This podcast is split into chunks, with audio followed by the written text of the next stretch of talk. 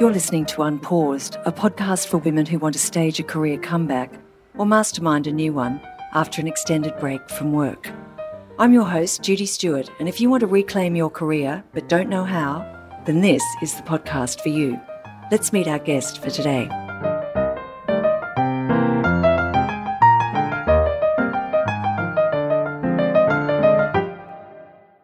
Today I'm talking to Julie Gibbs, publisher, talent spotter, and nurturer extraordinaire. Julie spent 25 years in the book publishing industry, and her special niche was publishing illustrated books under Penguin's Lantern imprint cookbooks, lifestyle books, travel, biography, garden books, you name it.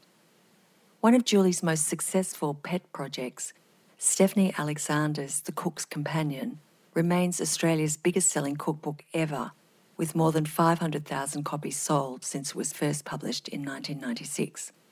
Australian culinary luminaries have described it as the most important culinary work ever published in Australia. When Penguin decided to downsize Lantern, Julie found herself, after an 11 year career that went from one high to the next, out of a job. How she came back from that cataclysm is the subject of this interview. Julie is a serial connector, an energetic Instagrammer, and at the hub of a prestigious and caring network of incredible Australian creatives. She has lived to tell the tale of how you can come back from the grief of career loss and reinvent yourself one step at a time. Having spent her whole career bringing the stories of others to life, she took the time to regroup and turned her talents on herself. We start with how it all began behind the counter of a suburban bookshop.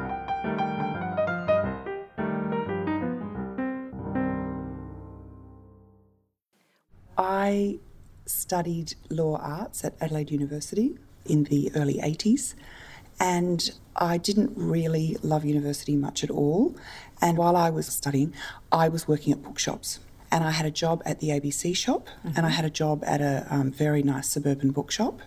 And I loved doing that much more than going to uni. Mm. I found uni to be soulless. There were too many people there who didn't actually want to be there either. I found it clinical.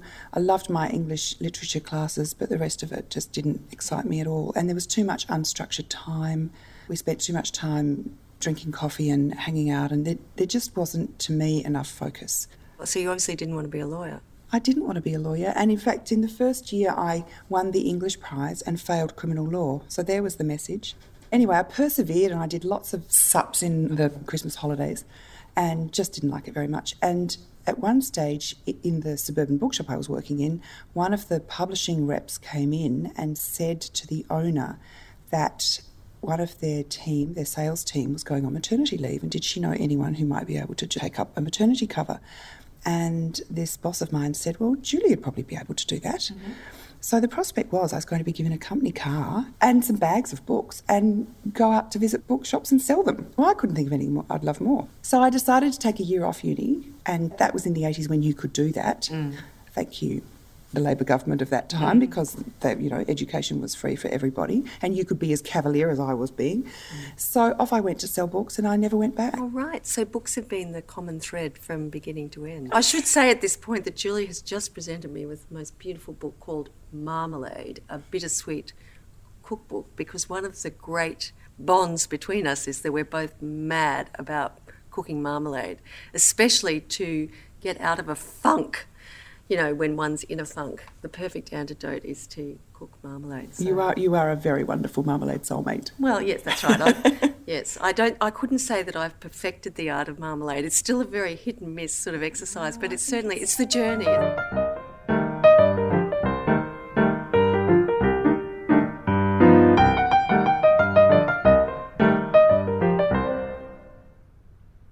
While I was in Melbourne, also being a sales rep, I had a lucky break, and the sales manager that I had at the time said to one of the publishing team in his publishing house, um, "I've got this girl. She's she's good at sales, but she'd be an even better editor." And that person interviewed me, and I got a job as an editorial assistant. So that was the luckiest break. What does an editorial assistant actually do? Back at that time, they did a lot of photocopying. Oh right. Oh well.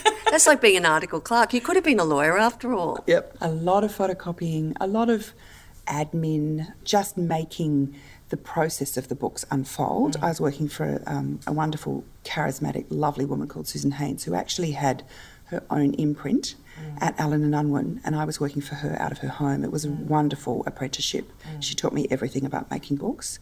And this was just before they were made on computers, so we were actually sending typescripts off to a typesetter and getting back the photographic typeset versions and then using a scalpel to make corrections, cutting up letters and sticking them on. So sort of craft, really. yeah, it was craft. It was a craft, Yeah. as well as a profession. Yeah. So that was the lucky break you got. That was the lucky break. So fast forward, so you became the So I worked as an editor for a while, then I sort of worked as a managing editor.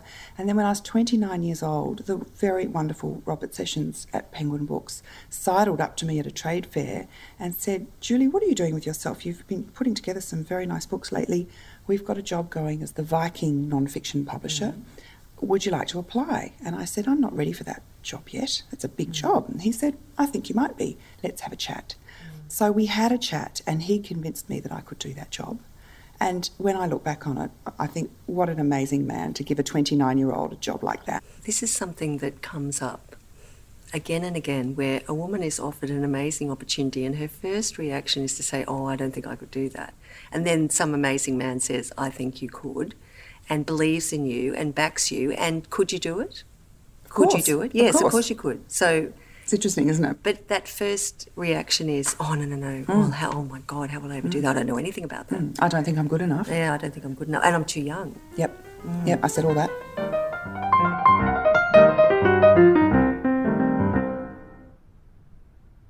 Did publish some of the most important names, if not the most important names in Australian cooking. In that sort of golden age where you had Stephanie Alexander and Maggie Beer and these I amazing women. Stephanie's Cook's Companion is, is the, you know, one of the one of the pinnacles of my career. Uh, that book was started uh, when I was at Allen and Unwin, and then I moved across to Penguin and took the book with me because it took Stephanie three years to write that book. And I remember sitting at the boardroom table at the big decision making meeting, telling all these men in beige suits, as they wore then, uh, that I wanted to produce a big encyclopedic cookbook for Australians. That was the important thing. There wasn't, it's not since Margaret Fulton had there been such a thing. And that it would not have in it uh, food on plates photography because Stephanie felt strongly, and I really agreed with her about this, that there had been a great deal of successful food publishing over so many years that didn't have that. Mm. Elizabeth David and Jane Grigson, and there's a whole tradition of not having photographs with recipes, but more that whatever you cooked was a valid representation of the recipe, that you didn't have to strive for perfection to make this food. That mm. how if your cake had a few lumps and bumps in it, it would still be fine. I felt very egalitarian not to have you striving for this perfect food. And also, there was no way we could possibly have done that because there were hundreds and hundreds and hundreds of recipes in the book. So it was a book that came out with beautiful plates that the wonderful photographer Earl Carter had shot as pieces of art and recipes that ran on in chapters starting with A, B, C, D, E. I remember the first print run was 12,000 copies, which was then an enormous print run. Because it's a big book too. It's like the Bible. It's a big book. And there were white knuckles around the table at making the, this decision to produce this $75 book, mm. which was also an unheard of price. Anyway, on we ploughed, and it was so successful instantly. We didn't have enough copies, and it took three months by ship for the copies that were printed in China to get to the mm. warehouse. And I remember that the container loads contained 6,000 copies, so we would order it in lots of 6,000 copies. I guess it's probably sold 700,000 copies in Australia. It's a very, very beloved book. So you really need it because it is encyclopedic. And then Stephanie went on to do a, a revised version in 2004 where we added another third to the book. Um, and that's now the version. So the first book had an orange spine, and this current version has a stripy spine. Nothing makes me happier than going into somebody's home and seeing what was that orange spine now soiled and brown and stained and used and cracked and stuck up with gaffer tape. It's a, it's a very, very rewarding thing to, to, well, the to thing witness. is, is, if you only were allowed to have one cookbook, That's all you need. that's all you need. Mm. So that was a wonderful project to work on and, pr- and provided every kind of challenge to a, a, a young publisher. Every kind of challenge. The author wrote way too much and Publishing house didn't quite understand what we were doing. Then we had to go and convince the book trade that this was going to be the only book they needed at $75 a piece. It just there were just stumbling blocks all the way along. Mm. So it was a fantastic thing to to train myself on really. And tell me when you pulled that off, I mean there must have been a reckoning at the end of a financial year or the mm. end of a at a performance review or something. Did you mm. get credit for it? Did you take a moment? Did someone give you a pat on the back?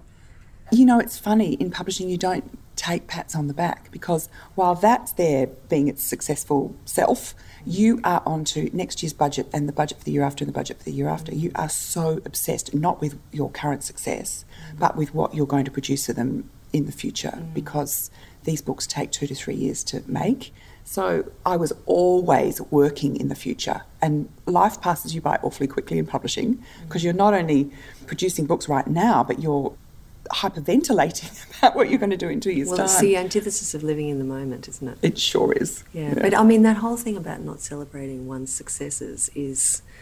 I don't think I was ever good at it, and I know a lot of people who aren't. And it's such a shame because actually life does move along rather quickly, and all of a sudden, you know, those moments are over and you can never recapture. It's not the same to go back later. No. Bob Sessions did take me for lunch at the Ritz in London. Oh, well. To celebrate. Oh, sorry, no, I take it back. You did celebrate. No, not that one. to celebrate the um, CSIRO Total Wellbeing Diet oh, okay. when that had been a runaway success. And I do remember that lunch very fondly because lunches at the Ritz don't come along in your life very often. What have been your four or five favourite cookbooks that you've done? Because you've really done the who's who of everybody here. I've had a, I've had a really rewarding time working in the food industry in Australia. I've really loved it. And what's been so great, of course, has been able to turn my own passion about food into an expertise in my profession. So I've loved that.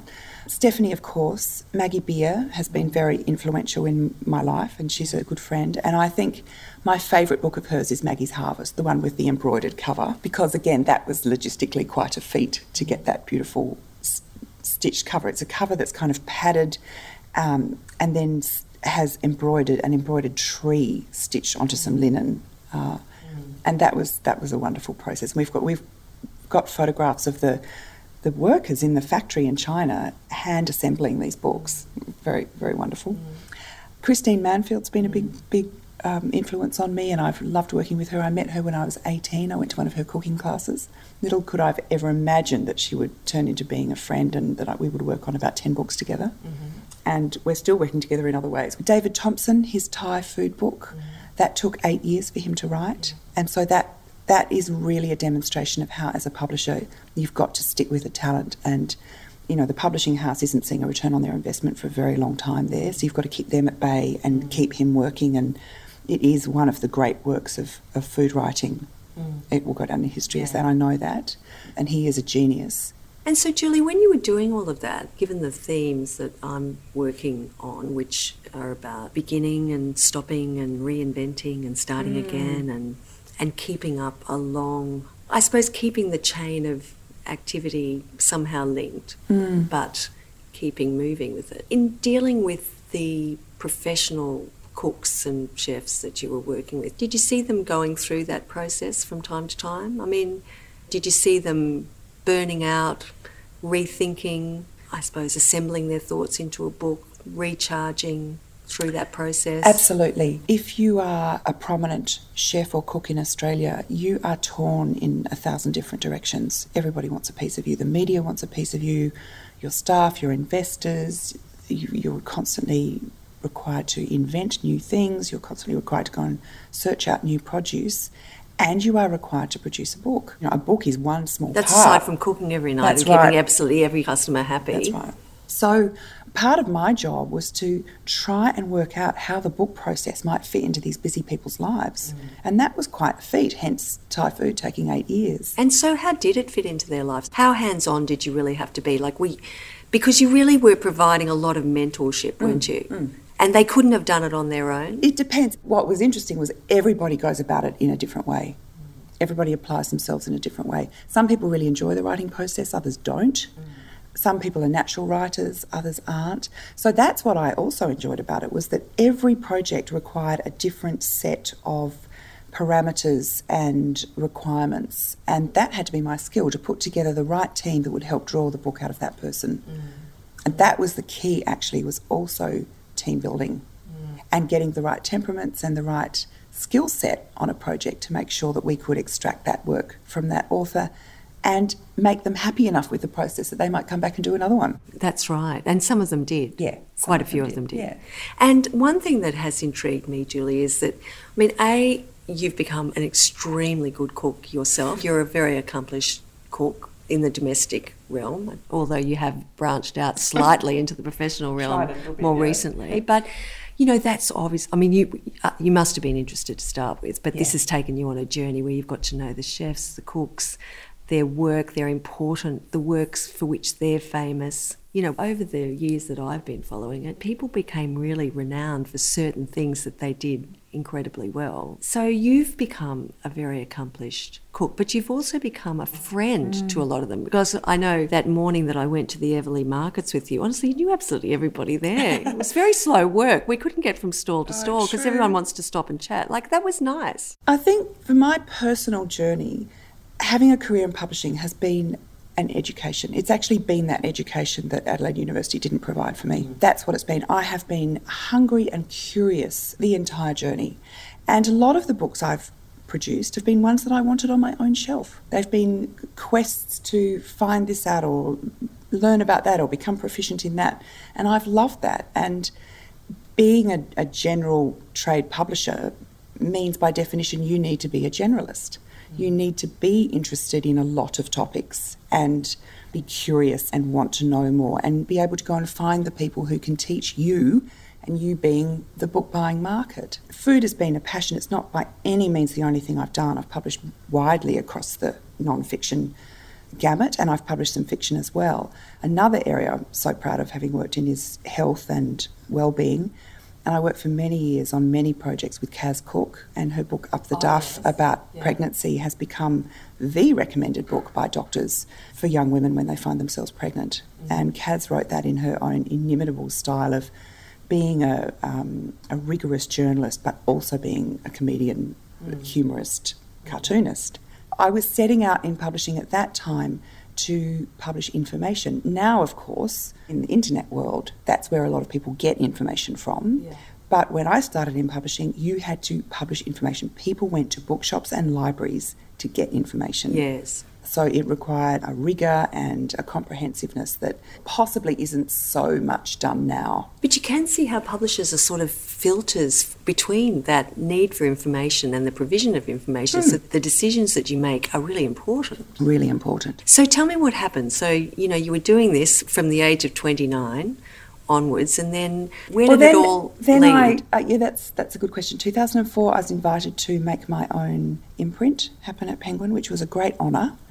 And so um, Bob Sessions gave me the brief of inventing an imprint. I could name it whatever I liked. I could have it stand for whatever I wanted, but that it was essentially to be a home for the illustrated books for which I'd become known. So it it was known as Lantern, and I assembled a separate team in Sydney, and we produced 11 years a vast number of illustrated books, not only in food but floristry and garden design and photography and travel and um, so many interesting topics, interiors, and I really, really loved that. So, running Lantern for those 11 years was an extremely exhilarating and wonderful thing. It was a big job. I loved it. I completely loved it, but it was punishing. And part of the punishment was I was living in Sydney and my head office was in Melbourne, so I was up and down to Melbourne nearly every week. So there was that aspect of having to be super organised and be on the on the run all the time. And as I said earlier, you, while you've got new releases out there on the shelves in the bookshops this week, you're also worrying about next Christmas's books and the Mother's Day after that and the Christmas after that. I mean, I guess I might have had 70 balls in the air in terms of projects that were very, very much active at any given time. I had a great team, and I think that's one of the skills I've had is I've been really good at assembling good people around me. And then I learned to lean on them and I learned to delegate pretty quickly. That was a very valuable skill, was learning to delegate. They always want more from you next year than you did the last year. And if you've had a blockbuster, they want you to improve on the blockbuster figures. So you're constantly chasing revenue. And that corporate system, that's how it, it operates, but it does keep you on your toes. Mm. The other thing is that you're required to channel the zeitgeist. Mm.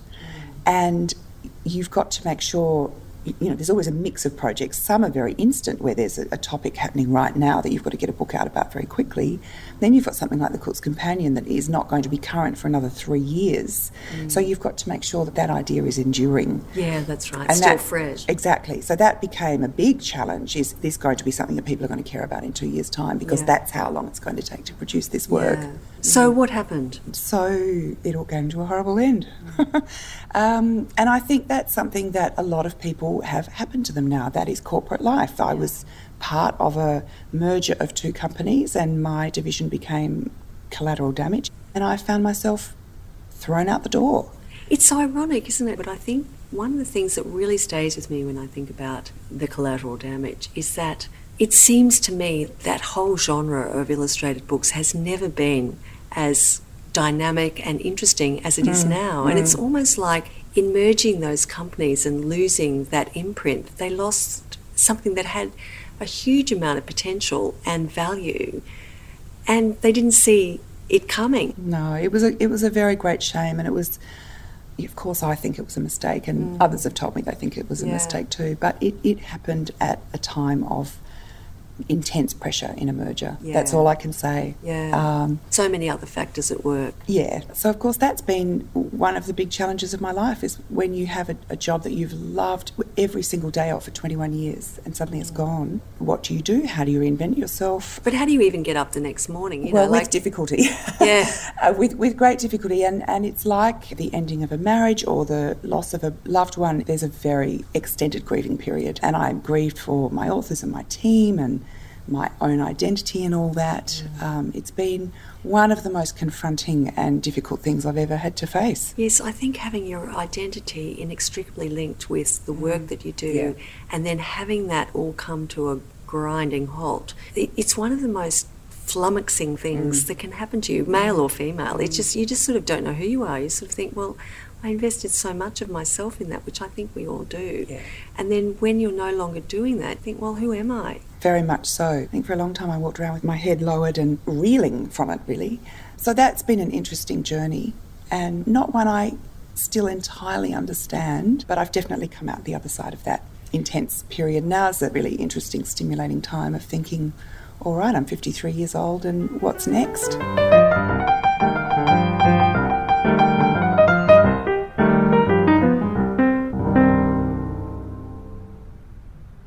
If you look back, what do you think is the one thing that you've been able to take with you? Like, even though things get closed down and mm. put to bed, you actually still are the carrier and the custodian of a lot of stuff, mm. aren't you? Mm. And I wish someone had said that to me when I stopped my big right. job. It's not like you have to give your computer back and someone wipes the hard drive. There's still a lot on the hard drive, isn't mm. there? So, so if you look back to your hard drive, I mean, what, what is the most valuable thing that you think you've brought forward with you from that mm. experience? I think my ability to make personal connections with creative people, I'll always have that. Mm. And that's the thing I treasure most from the whole experience of working in publishing was meeting some amazing people, convincing them to go on the creative journey of making a book and some of them hadn't even thought about it or didn't even know how. And then forming that personal connection with them and teaching them a great deal and in turn learning a great deal myself. My father always used to say to me, no one can take a great great education away from you. And I think that stands equally about my publishing career. It's still all travelling around in my blood cells. Mm. And you will be forever associated with that, even mm. though you're now doing things that are different from that? I do feel immensely proud of what I did and the books and the projects and the people and the connections that were made and the community that was made around Lantern. Always be very proud of that. I've come to, to feel I don't have anything to prove. I did manage some great things along the way. But when what you most, most, most love in the world is taken from you, and you know, the wise old adage is, you know, do what you love. Well, I was doing what I loved. So now I've got to find another way of having new loves and using those skills that I, I developed in new ways. That's my current challenge, and it's a very stimulating one.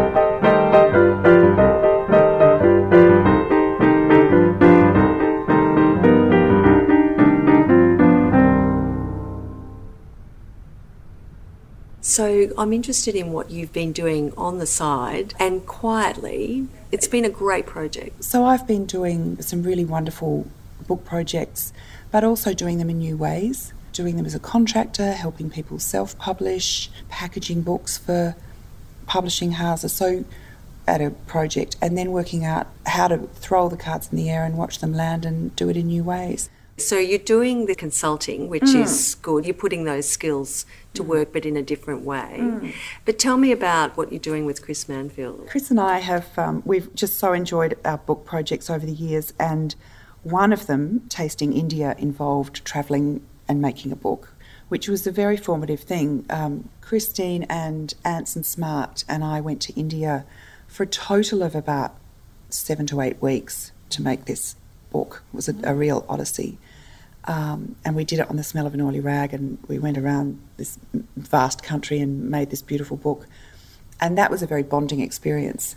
Just explain who Christine Manfield is, because not everyone well, will know. Christine is one of Australia's most accomplished chefs and has had several restaurants. There was Universal, and Universal's probably the best known restaurant of Christine's because her golden gay time was one of the desserts that yes. was featured in a MasterChef final. oh, okay. Yes, yeah. So all of a sudden, she she found she had a new public of people. You've got to be Australian to understand what a golden gay time is. Yes, it's a, a mass-produced iced confection. I can still eat a golden gay time at a pinch, mm-hmm. you know. very good. So her dessert version was quite something. And Christine also is an exceptional writer and and communicator about food, and has produced many many books Paramount and Spice and Tasting India. And so we've just done so many wonderful projects together. And after I left Penguin, um, it was a bit strange. We didn't have a project, so we made one up. And we were sitting at my dining room table at home next to my cookbook library, and we started sort of looking at the cookbook shelves. And so we invented a series of dinners we called Cooking the Books. And we stood in front of the bookshelves and pulled off the books of our favourite cooks and there was not a single argument. We both wholeheartedly agreed who the influences had been on both of us. So we've now had nine of these events. We've done dinners dedicated to the likes of Elizabeth David and Alice Waters and Julia Child and Charmaine Solomon and Claudia Roden and all sorts of wonderful women so far they've been women. They've they all been women. Yeah, they have. Yeah. And so each dinner has been a completely unique event, specially crafted menu. I mean, it's like 50 seats and you have to get in in one second after you post yeah, it on Instagram. Yeah. It's, it's a true pop-up in yeah. every sense. It's a dinner party. So we, party, so we carefully seat everybody. Four courses and there's plenty to eat, plenty to drink. And Chris and I each give a talk about the cook who's or chef whose work we're celebrating and why it means something to us. Where possible, they've written a letter to the assembled diners. And that's been very rewarding to receive those letters mm. from people, and they've responded so wholeheartedly about what we've been doing. I know that's been great, hasn't mm. it? I mean, actually, to hear from the oracles themselves. Mm. I mean, as a guest at the dinners, to have you read out their letters is really, and the fact that they take the time, like you ask and they respond, oh, it's not all been, done by some PR amazing. company. It's no. all from the heart, isn't it? Claudia and Marta and Ruth Rogers. Jill Norman wrote, uh, Jill is the executor of Elizabeth David's estate, and she wrote us a beautiful letter and about what she thought Elizabeth would have thought of what we were doing. Now, I thought it would have been a bit scary to go and cook with Christine. And I mean, I know you're old friends and I know you've travelled together. I know, it's scary. I front up with my apron and my little my little roll of knives and do what I'm told. And invariably, Christine tells me to go and get in the back kitchen and make the dessert. So that involves a steady day of baking. I happen to love baking, but no, it's still extremely scary. There's lots of sous chef tasks such as plucking parsley and chopping and mm. um, doing all that, and, and the rigour of being in a professional kitchen. And I've really loved that. Really, really loved it.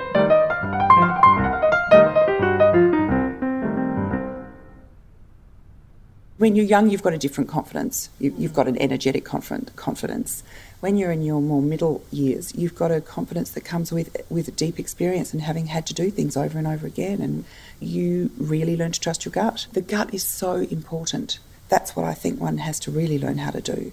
And if you try to overthink things and try to overwork them, you can become a copper. You've got to listen to what your true, true self is telling you. Mm. And it's easy to ignore that voice and to get coloured by so many people's opinions or so much of what you're reading in the business pages or reading that's going around, but you've, you've got to listen to your true self and see if that's in line with what's going on. Yeah, that's right. Well, I mean, you're never going to be able to please everybody. No. No. And there are lots of sources of resistance There are a million reasons not to do anything. Inertia is the easiest, and I mean, especially after you've been through a sort of a event. But yeah, the inertia is its own challenge actually, because your confidence has taken such a battering. Well, one can start questioning, "Am I good enough? Do I know enough?" And then you have to remind yourself, "What have I been doing all these years?"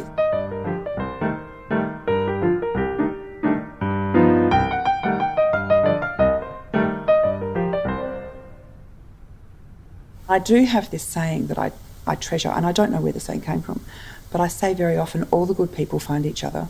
yeah, And I really believe in um, generosity of connections. You're very, very good at that. You've really um, embraced that in your career. You're very kind about introducing people to people and um, making those connections for the greater good. There's a great energy in that, a great energy that goes around, and that, that is a sense of community as well.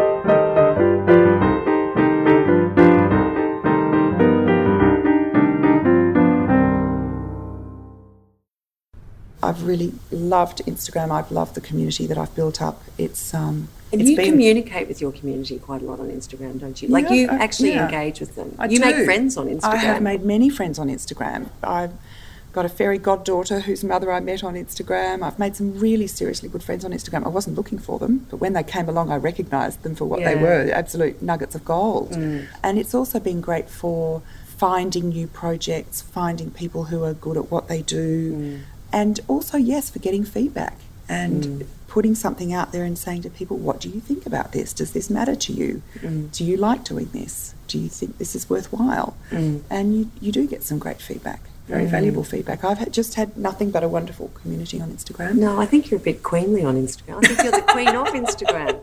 I wouldn't say that. No, I think you're but I good do, Instagram. It does enable you to sort of, you know, self-select Mm. the community that you hmm. Almost want to be mm. part of in a mm. very low-key sort Absolutely. of way. Yeah. Like you're not forced to follow anybody. You can mm. and you can edit things out as they lose interest. It's been no, I agree. With It's you. one's own curated magazine.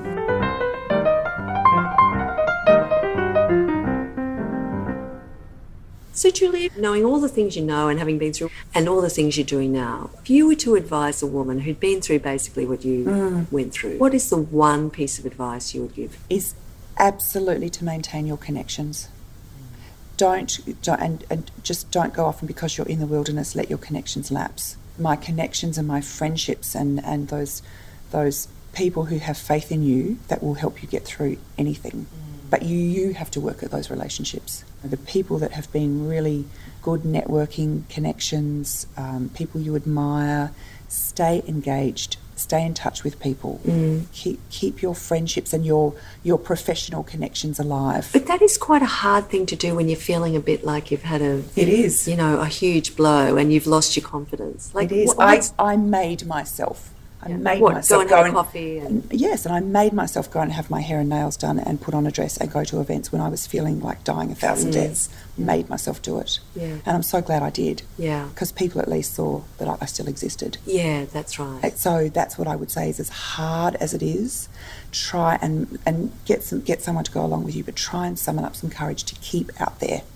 It's very, very important. And and when when you are dealt a blow, really rely on your friends, on those people that you know have faith in you. Um, that they, they got me through. They really did. They know who they are. And they were unfailingly loyal and would say, Come on, let's go and do this and come on, it's not that bad and you don't forget you don't forget that. that human connection, doesn't it? It does. You know, which is the, you know, it's the touchstone of everything. But it's also it's funny, about your own decency to those around you and and having maintained can't overstate it really, having really nurtured relationships. Julie, thank you very much. This has been most enjoyable. I feel like we've just had a cup of tea. Thanks for listening. I hope you enjoyed this episode of Unpaused. I'd love you to subscribe on iTunes or share the podcast with someone you think might like it. You can find the show notes or sign up for news on my website, unpaused.net, or see what we're up to on Instagram or my LinkedIn page. Bye for now.